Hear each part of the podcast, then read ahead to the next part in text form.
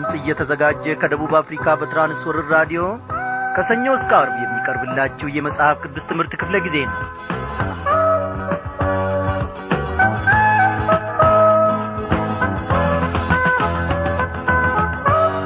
በጌታ የተወደዳችሁ ክብሯን አድማጮቼ እንደምን አመሻችሁ? የእግዚአብሔር ፈቃዱና ቸርነቱ በስቶልን ዛሬም ደግሞ በቃሉ ማድ በያለንበት ስፍራ ተሰብስበናል እናንተም በዚህን ሰዓት ከጓደኞቻችሁ ከጎረቤቶቻችሁ ከቤተሰቦቻችሁም ጋር አንድ ላይ በመሆን ወደ ጸጋው ዙፋኑ ቀርባችኋል። እኛም በዚህ ያለነው የጌታ ልጆች ባሪያዎች ከእግዚአብሔር ማድ ለመመገብ እነሆ እናንተን መስለን ቀርበናል እግዚአብሔር ከጸባወቱ ለእኔና ለእናንተ ወገኖቼ የሚሰጠውን ለመመገብ ደግሞ ሰይጣን ጠላት ለማሰናከል በዚህ ሰዓት ይጥር ይሆናል። እግዚአብሔር ግን ብርቱ ነው። በእውነት እላችኋለሁ እግዚአብሔር ይዋጋልናል። በሰልፉ ውስጥም ያሳልፈናል። ኀይሉን ማን ተቋቁሞት? እግዚአብሔር አቅዶና አስቦ ለመሥራት ከተነሣ የሚከለክለው ማን ነው? ምስጋናው ወዳጆቼ ብዙ ብዙ ነው እግዚአብሔርን ስለዚህ ከፍ ከፍ እናደርጋለን። በዛሬው ምሽት ክፍለ ጊዜ ጥናታችን እንግዲህ ተከታታዩን የዕብራውያንን መጽሐፍ ጥናታችንን እንቀጥላለን ማለት ነው። የዕለቱን ዝግጅታችንን በዚህ የምስጋና ዝማሬ እንጀምራለን። ሳናውን አረሳው ምሕረቱንም አልዘነጋው ሲለኛል በማዳኑ አመልከዋለሁኝ በየቀኑ ምስጋናውን አረሳው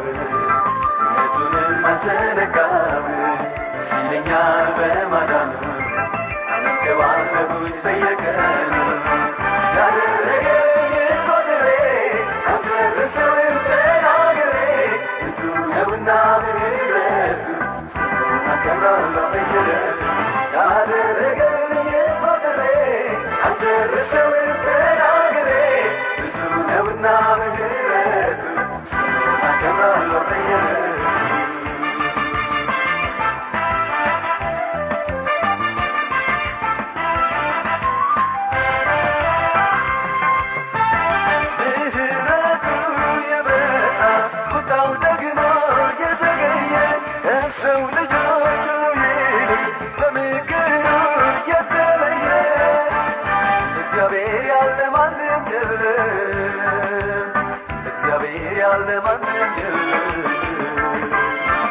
እግዚአብሔር ያለ ማንም የለም። እግዚአብሔር ያለ ማንም የለም ሳላውን አረሳው ምሕረቱንም አልዘነጋው ሲለኛል በማዳኑ አመልከዋለሁኝ በየቀኑ ምስጋናውን አረሳው ምሕረቱንም አልዘነጋው ሲለኛል በማዳኑ አመልከዋለሁኝ በየቀኑ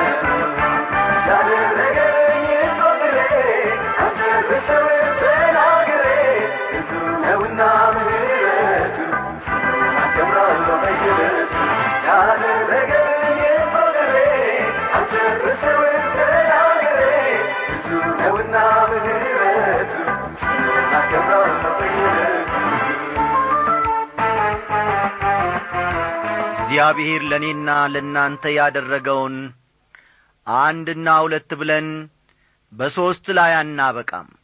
ወዳጆቼ ከሕፃንነታችን ጊዜ ጀምሮ ከዚያም አልፎ በእናታችን ማፀን የሚያውቀን እግዚአብሔር ብዙ ብዙ ነገር አድርጎልናል ስሙን እጅግ አድርገን እናመሰግናለን።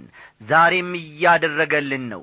በመውጣታችንና በመግባታችን ብቻ እንኳን የተጠነቀቀልንን እግዚአብሔር በእውነት ከልብ ብናመሰግን ብዙ የምስጋና ፍሬዎችን ማቅረብ እንችላለን። ጌታ ለዘላለም ይክበር ይመስገን። እስቲ ወደ ጸጋው ዙፋኑ በጸሎት እንቅረብ። እግዚአብሔር አባታችን እግዚአብሔር አምላካችን እናመሰግንሃለን ስለዚህች ምሽት እግዚአብሔር ሆይ ዛሬ እግሮቻችን በረገጡበት ስፍራ ሁሉ በሰላምህ እንድንራመድ በሰላምህም ደግሞ ኖ ፈቃዳችንን እግዚአብሔር አምላኬ ሆይ ያሰብነውን ነገር ሁሉ እንድናከናውን እግዚአብሔር ሆይ ስለ ረዳይን እጅግ አድርገን እናመሰግንሃለን። ጌታ ሆይ በዚህች ምሽት ደግሞ ከአንተ ማድ ለመመገብ ባሪያዎችህ ቀርበናል እነሆ አንተ ከቃልህ ማድ ባሪያዎችን ለመመገብ ደግሞ ንፉግ አይደለህም። የቸርነትህ ማድ ምንጊዜም ሙሉ ነው። የቸርነትህ ማድ እግዚአብሔር አምላኬ ፈጽሞ አይነጥፍም። ጐደለ አይባልልህም። እግዚአብሔር ዛሬስ ተስኖታል አይባልልህም ሁልጊዜም አሸናፊ ሁልጊዜም ቸርነ ቸርነትህ ደግሞ ለልጅ ልጆች ነውና ከዚህ ማድኛን እንድትመገብ እግዚአብሔር አምላኬ ሆይ እንለምንሃለን። ቃልህን ያለ መከልከል ከጸባዖትህ ደግሞ ለባሪያዎች ልከ እንድታስተምረን ቀና የሆነውን መንገድህን ደግሞ እንድንማርና በዚያም ጌታ ወይም መመላለስ እንድንችል ፍሬም የምናፈራል ባሪያዎች አድርገ ሕይወታችንን እንድሠራ ራሳችንን አሳልፈን ላንተ እንሰጣለን። ጊዜውን ሁሉ ባርክልን። በጌታችን በመድኒታችን በኢየሱስ ክርስቶስ ስም አሜን።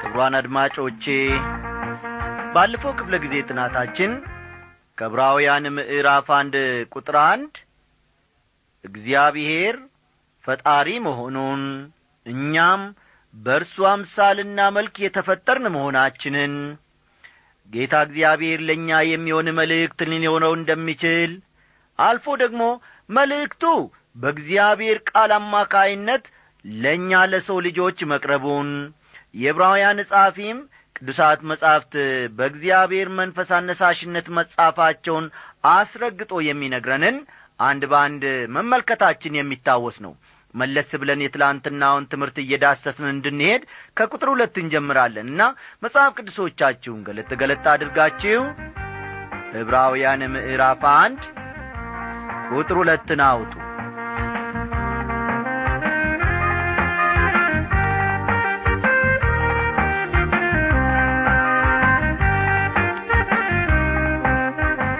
ወዳጆቼ መቋጫ አድርገን በትላንትናው ምሽት ክፍለ ጊዜ ትምህርታችን የደመደም ነው ስለ ነቢያት በመጥቀስ ነው። እንዲህ አልን ነቢያት በእግዚአብሔር ስፍራ ሆነው የሚናገሩ ሰዎች ናቸው የወደፊቱንም ይናገራሉ። ነቢያት አስደናቂ መልእክትን ያስተላለፉ አስደናቂ ሰዎች ናቸው ካልን በኋላ ትንሽ ገፋ አድርገን እነዚህ ነቢያት አል እነዚህ ነቢያት የተናገሩት በሙሉ አንድ ላይ ተሰባስቦ ነበር ብሉይ ኪዳን የሆነው ያም ሆኖ ግን መልእክታቸው ከፊል ነበር። በእነርሱ በኩል የተቀበልነው መለኮታዊ መገለጥ የተሟላ አልነበረም።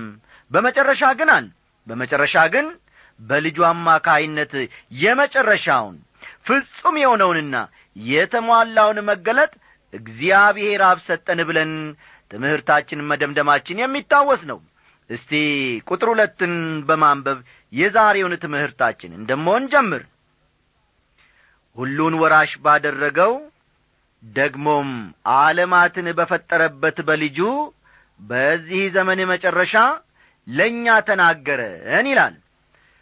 ተናገረን የሚለው ቃል የሚያመለክተው እግዚአብሔር በብሉይ ኪዳን አማካይነት ለተናገረው ሕዝብ ዛሬ ደግሞ በልጁ በኩል መናገሩን የሚያመለክት በመሆኑ በጣም አስፈላጊ ቃል ነው።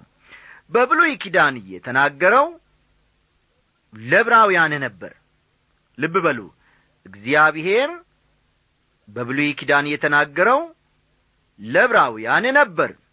በእርሱ ደስ የሚለኝ የምወደው ልጄ ይህ ነው እርሱን ስሙት በማለት እግዚአብሔር ስለ ኢየሱስ ክርስቶስ ከሰማይ መናገሩን ታስታውሱ ይሆናል። ማቴዎስ ምዕራፍ አሥራ ሰባት ቁጥር አምስትን ተመልከቱ። ማቴዎስ አሥራ ሰባት ቁጥር አምስት በልጁ በኩል እግዚአብሔር የመጨረሻውን መልእክት ለእኔና ለእናንተ ሰጥቶአል መስማትና መቀበሉ ደግሞ የእኛ ፈንታ ነው። ስለሆነም ወገኖቼ ክርስቶስ ከብሉይ ኪዳን ነቢያት ይበልጣል። ምክንያቱም በልጁ የሰጠን መልእክት ፍጹምና የተሟላ በመሆኑ ነው። ይህንን ነጥብ አትርሱ። ክርስቶስ ከብሉይ ኪዳን ነቢያት ይበልጣል። ምክንያቱም በልጁ የሰጠን መልእክት በልጁ የሰጠን መልእክት ፍጹምና የተሟላ በመሆኑ ነው። ጌታ ኢየሱስ ክርስቶስ በዚህ ምድር ባገለገለበት ጊዜ ስለ መንፈስ ቅዱስ ሲናገር ለእኔ ካለኝ ወስዶ ይነግራችኋል ብሎ ነበር። ዮሐንስ ምዕራፍ አሥራ ስድስት ቁጥር አሥራ አምስትን መመልከት ይቻላል። በመሆኑም በሐዋርያቱ በኩል የተላለፈልን ቃል የራሱ የእግዚአብሔር መገለጥ ነው ማለት ነው። አሁን ደግሞ ልጁ ክርስቶስ ከነቢያት የበለጠ መሆኑን ከሰባት ነጥቦች አኳያ ለማየት እንሞክራለን። ነጥቦቹን ለመያዝ እንዲያመቻችሁ እንግዲህ ፈጠን ፈጠን እያላችሁ ጻፉ። አንደኛ እግዚአብሔር ለወደፊቱ ካለው ዕቅድ የተነሣ ክርስቶስ በላጭ ነው። እግዚአብሔር ለወደፊቱ ካለው ዕቅድ የተነሣ ካለው ዕቅድ የተነሣ ክርስቶስ ምንድን ነው ክርስቶስ በላጭ ነው። ሁሉን ወራሽ ባደረገው በልጁ ጌታ ኢየሱስ ክርስቶስ የሁሉ ነገር ወራሽ ነው። ከዮሐንስ ወንጌል ምዕራፍ አንድ ቁጥር ሦስት ከዮሐንስ ወንጌል ምዕራፍ አንድ ቁጥር ሦስት እንደምንመለከተው ሁሉ በርሱ ሆነ ከሆነውም አንዳች እንኳ ያለ እርሱ አልሆነም የሚልን ቃል እናነባለን። እርሱ ፈጣሪ ነው ፍጥረትም የእርሱ ነው። ታዲያ ሁሉ የእርሱ ከሆነ እንዴት ወራሽ ይሆናል የሚል ጥያቄ በዚህ ስፍራ ሊነሣ ይችላል። አስተዋላችሁ? ሁሉ የእርሱ ከሆነ እንዴት ወራሽ ይሆናል የሚል ጥያቄ ሊነሣ ይችላል? ጌታችን ኢየሱስ ክርስቶስ ወደዚህ ዓለም በመምጣት ሰው ሆኖ ነበረ። የመጀመሪያው ሰው አዳም ፍጥረትን እንዲገዛና እንዲያስተዳድር ሥልጣን ተሰጥቶት ነበር። ይህንን አትርሱ። የመጀመሪያው ሰው አዳም ፍጥረትን እንዲገዛና እንዲያስተዳድር ሥልጣን ተሰጥቶት ነበር። በኀጢአት ምክንያት ግን ይህን መብቱን አጥቷል በኋላ ጌታ ኢየሱስ ክርስቶስ ወደዚህ በመጣበት ጊዜ በሁሉም አቅጣጫ ታምር አድርጓል። የሰውን አካል የመቈጣጠር ተፈጥሮን የማዘዝ ሥልጣንም ነበረው ጌታችን እንግዲህ በኀጢአቱ ምክንያት አዳም ያጣውን መብት ጌታ ኢየሱስ ክርስቶስ አግኝቷል ማለት ነው። በዚህ መልኩ ነው ኢየሱስ ክርስቶስ ወራሽ የሆነው። መጽሐፍ ቅዱስ እኛም የእግዚአብሔር ወራሾች መሆናችንን ይናገራል። ይህንን አስተውሉ። መጽሐፍ ቅዱስ እኛም የእግዚአብሔር ወራሾች መሆናችንን ይናገራል። የእግዚአብሔር ልጆች መሆናችንን ያ መንፈስ ራሱ ከመንፈሳችን ጋር ይመሰክራል። ልጆች ከሆን ወራሾች ደግሞ ነን ማለት የእግዚአብሔር ወራሾች ነን። አብረን ደግሞ እንድንከብር አብረን መከራ ብንቀበል ከክርስቶስ ጋር አብረን ወራሾች ነን ይላል። ሮሜ ስምንት ቁጥር አሥራ እና አሥራ ሰባትን መመልከት ይቻላል። ወዳጆቼ እዚህ ላይ አብረን ወራሾች ነን የሚለውን ቃል ልብ ማድረግ ይኖርብናል። አስተውሉ።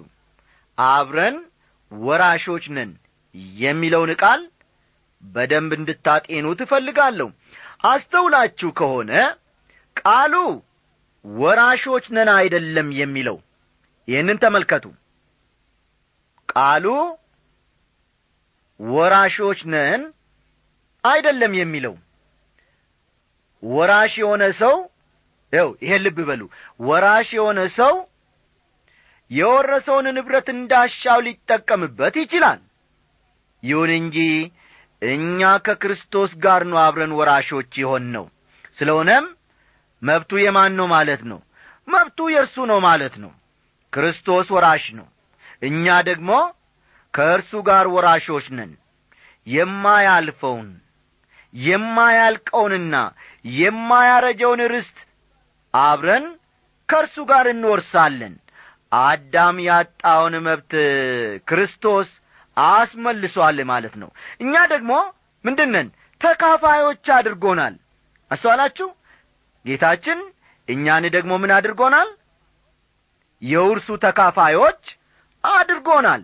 እኔ እስከማውቀው ድረስ ወራሽ ነህ የተባለ አንድም አንድም የብሉይ ኪዳን ነቢይ የለም። ይህን መሠረት በማድረግ የዕብራውያን ጸሐፊ ክርስቶስ ከነቢያት ይበልጣል ይላል። እግዚአብሔር እየተመሰገነ ይሁን።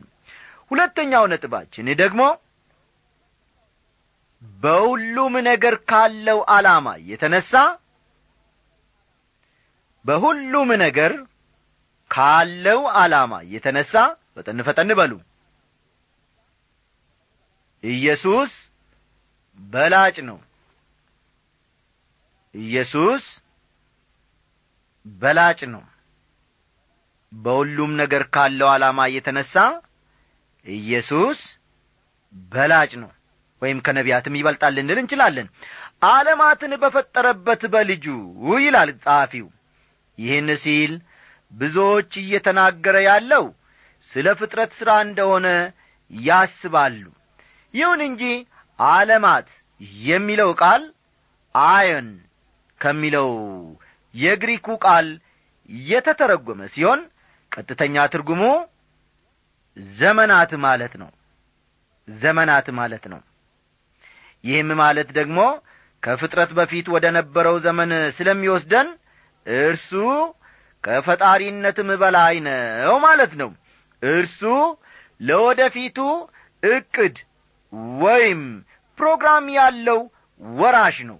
እርሱ ለነገሮች ዓላማን የሚሰጥ የዘመናት ጌታ ነው ማለት ነው። መጽሐፍ ቅዱስ እንደሚነግረን እግዚአብሔር ለነገሮች ሁሉ ዓላማ አለው ለሚያደርገው ነገር ሁሉ ምክንያትም አለው። አስተዋላችሁ? መጽሐፍ ቅዱስ እንደሚነግረን እግዚአብሔር ለነገሮች ሁሉ ዓላማ ያለው አምላክ ነው። ለሚያደርገው ነገር ሁሉ ደግሞ ምክንያት አለው። ጌታ ኢየሱስ ክርስቶስ የዓለማት ፈጣሪ እንደ መሆኑ መጠን ፍጥረቱን የሠራው በዓላማ ነው። አንዳንዶቺን ዓለም የሚያዩት ያለምንም ሹፌር እንደሚበር መኪና ነው። ያለ ሹፌር የሚበር መኪና ደግሞ አደጋ ላይ ይወድቃል። ይሁን እንጂ ሳይንቲስቶቹ እንደሚነግሩን ይህ ዓለም ሕግና ሥርዓቱን ጠብቆ ለሚሊዮን ዓመታት ሲንቀሳቀስ ኖሯል። ፀሐይም ሆነ ጨረቃ የተዘጋጀላቸውን ምህዋር ይዘው ይሽከረከራሉ። ከእንቅስቃሴያቸው አንድም ዝንፍ የሚል ነገር የለም። በተጠበቀችው ጊዜ ጨረቃ ትመጣለች። በተጠበቀችው ጊዜ ፀሐይ ደግሞ ትወጣለች። ስለሆነም ይህን ዓለም ካለ ሹፌር ከሚንቀሳቀስ መኪና ጋር በፍጹም ልናነጻጽረው ወይም ልናወዳድረው አንችልም። የዛሬው ሦስተኛ ክፍላችን ደግሞ ልብ በሉልኝ ክርስቶስ ከነቢያት የበለጠ መሆኑን ከሰባቱ ነጥቦች ሦስተኛ አድርገን የምንመለከተው ከእግዚአብሔር ባሕሪ ወይም ማንነት የተነሣ ፈጠን ፈጠን በሉ። ከእግዚአብሔር ባሕሪ ወይም ማንነት የተነሣ ክርስቶስ በላጭ ነው። ከእግዚአብሔር ባሕሪ ወይም ማንነት የተነሣ ክርስቶስ በላጭ ነው። እስቲ ቁጥር ሦስትን እናንብብ። እርሱም የክብሩ መንጸባረቅና የባሕሪው ምሳሌ ሆኖ ሁሉን በሥልጣኑ ቃል እየደገፈ ኀጢአታችንን በራሱ ካነጻ በኋላ በሰማያት በግርማው ቀኝ ተቀመጠ ይላል መንጸባረቅ ለሚለው ቃል ዐይነተኛ መገለጫ ልትሆንልን የምትችል ፀሐይ እንደሆነች አስባለሁ። አይደለም እንዴ? አዎ።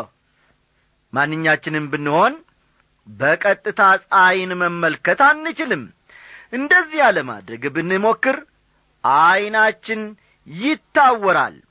የፀሐይን ክብር የምናደንቀው ከእርሷ ከምናገኘው ብርሃን ሙቀትና ምናልባትም ፈውስ የተነሣ ነው። በተመሳሳይ ሁኔታም ስለ እግዚአብሔር ያለን መገለጥ በጣም ውስንና ደካማ ነው ወዳጆቼ።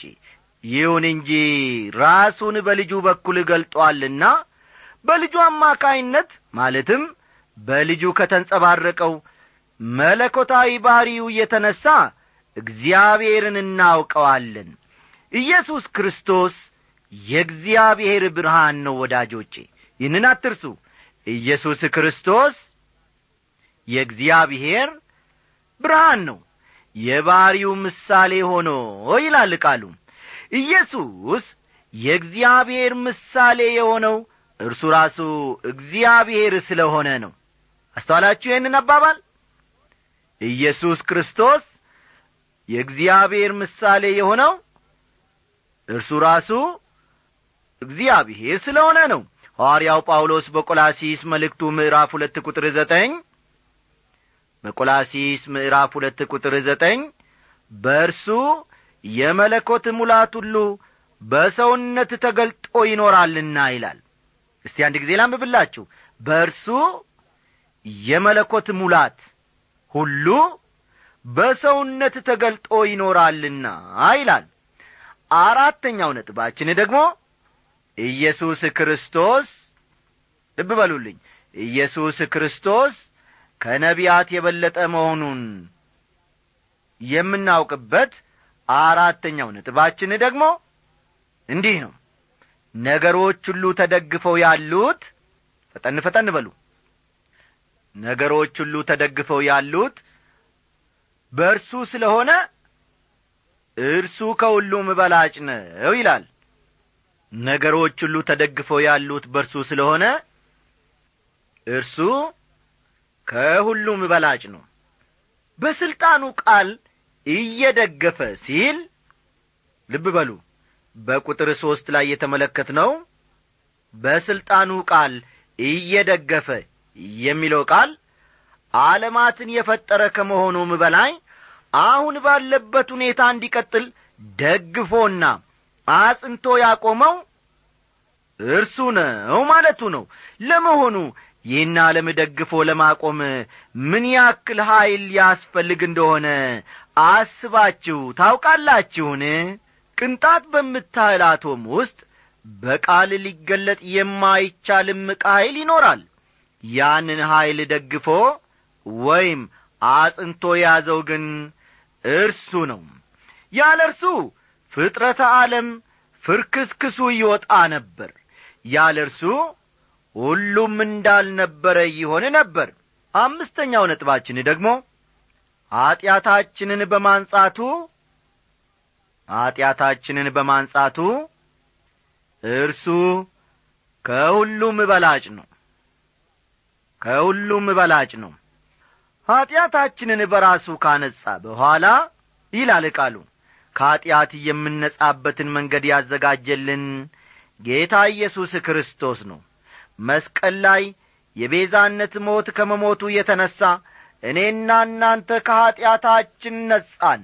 በርሱ በኩል ካልሆነ በቀር ከኀጢአት የምነጻበት አንድም መንገድ የለም።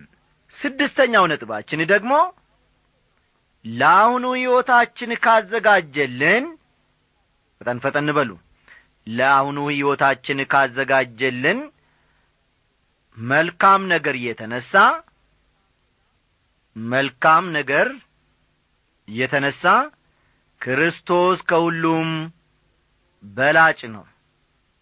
መልካም ነገር የተነሣ ክርስቶስ ከሁሉም በላጭ ነው። በሰማያት በግርማው ቀኝ ተቀመጠ ሲል በቁጥር ሦስት ውስጥ ሁሉን ነገር መፈጸምና ማጠናቀቁን እንጂ ደክሞት ለማረፍ መቀመጡን አይደለም የሚያመለክተው። እኔና እናንተን ለማዳን የሚያስፈልገውን ሁሉ ክርስቶስ ፈጽሞታል ወገኖቼ። እግዚአብሔር በሰባተኛው ቀን ማረፉን መጽሐፍ ቅዱስ ይናገራል። ይሁን እንጂ እግዚአብሔር ያረፈው በሥራ ብዛት ስለ ደከመው አልነበረም። እግዚአብሔር ያረፈው የመፍጠር ሥራውን በማጠናቀቁ ነበር። በአገልግሎት ባሳለፍኳቸው አያሌ ዓመታት መሥራት ወይም ማድረግ የነበረብኝን በሙሉ ያጠናቀቅኩበትን ጊዜ እኔ በፍጹም አላስታውስም። ብዙ በሠራው ብዙ ባገለገልኩ ብዙ በሮጥኩ መጠን የዚያኑ ያክል ጉድለት ይኖረኛል። ሰው ነኝና ሥጋ ለብሻለሁና እርሱ ግን ሰዎችን የማዳን ሥራውን አንድ ምሳ አይቀር ነበር ያጠናቀቀው ያለ እንከን። እኛን ለማዳን ሞተ። በተቀበልነው ደህንነት እንድንጸና ለማድረግም በሰማይ በአሁኒቱ ሰዓት በአሁኒቱ ደቂቃ እንኳ ይማልድልናል። ወገኖቼ እስቲ አንድ ጥያቄ ልጠይቃችሁ በዚህች ምሽት። ምንድን ነው የጐደላችሁ ምሕረት ይሆንን ወይስ እርዳታ ይሆን? ጥበብ ይሆንን ወይስ ማስተዋል? ታዲያ ለምን ወደ እርሱ አትመጡም? ለምን በዚህ ሰዓት ከእርሱ ይህንን ሁሉ አትለምኑም? ጌታ እንደ እናንተ ፈቃድ ሳይሆን እንደ እርሱ ፈቃድ ሁሉንም የሚያስፈልጋችሁን ነገር ከጸባወቱ ያትረፈርፍላችኋል ይሰጣችኋል። ትናንትን ሳስበው በዛሬ ላይ ሆኜ ስንቱን አልፍ ያለው እኔ አንተን ነግሬ ስንቱን አልፍ ያለው አንተን ነግሬ። ምንድነው ስል እንደዚህ ያቆመኝ? ምሕረት ነው ለእኔ ትዝ የሚለኝ።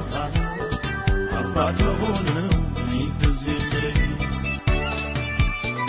ይለኛል ስለ እኔ ያነባ በመስቀል ላይ ቃል ትዝ ይለኛል አንተ ሞተ እኔ ልታኖር ትዝ ይለኛል መነሻ ሳይኖር እንዲህ የወደድከኝ ትዝ ይለኛል እኮ ነው ለኔ ያስፈልግ ትዝ ይለኛል ስለ እኔ ያነባ በመስቀል ላይ ቃል ትዝ ይለኛል አንተ ሞተ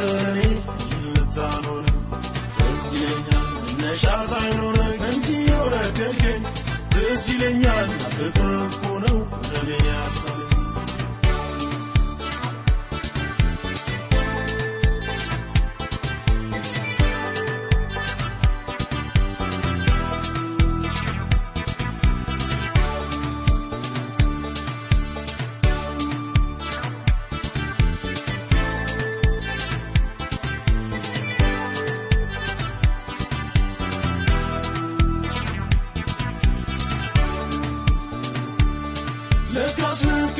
ስትነግረኝም ያኔ ዛሬ ደርሽበት አይቻለሁ ባይኔ ዛሬ ደርሽበት አይቻለሁ ባይኔ አላማርርህም ሳስብ ለእኔ ተስማምቶኛል ከአንተ ጋር መኖሬ